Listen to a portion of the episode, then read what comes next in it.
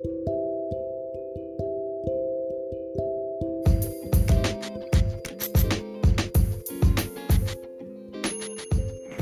दोस्तों, आज वो बुक के बारे में हम बात करें। उसका नाम है ईट प्रे एंड लव इस बुक के ऑथर हैं एलिज़ाबेथ गिलबर्ट करके, और ये बुक पब्लिश हुआ है 2006 में।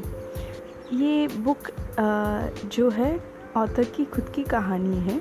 ऑथर जो है एक राइटर हैं जो चौंतीस साल की उम्र की एक महिला है एलिज़ाबेथ और इन्होंने काफ़ी पढ़ी लिखी महिला है शादीशुदा है और इनकी करियर भी काफ़ी अच्छी चल रही थी। लेकिन वो आ, अपनी शादी से बिल्कुल खुश नहीं थी और उन्होंने फिर डिवोर्स लिया।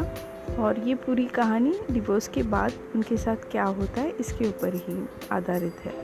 तो वो डिवोर्स लेने के बाद उनको समझ में नहीं आता क्या करना है, वो अकेली पड़ जाती है। तो डिवोर्स ख़त्म होते होते वो सोचती है कि चलो डिवोर्स ले लिया, अब मैं आगे क्या करूँ करके, वो अपना बैग लेती हैं और वो दुनिया देखने के लिए चल पड़ती हैं।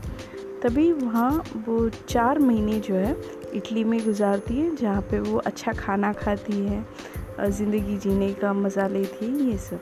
तीन महीने जिसे हम कहते हैं ईट जैसे टाइटल में ईट प्रे लव है उसमें से ईट चार महीने इटली में पास्ता खाती है ये सब। और फिर बाकी के तीन महीने वो जो है आ, इंडिया में आती है जहाँ पे वो आध्यात्मिक जगह पे जाती है ध्यान सीखती है ये सब। तो वहाँ पे ब्रेक हुआ उनका और जो है आ, फिर वो बाली में पहुँचती हैं जहाँ पे वो जो है लव जो है बैलेंस ज़िंदगी का बैलेंस ढूंढती है जहाँ पे बाली इंडोनेशिया में उनको एक ब्राज़ीलियन बिजनेसमैन मिलता है और वो love she falls in love मतलब उनको प्यार हो जाता है वहाँ पे।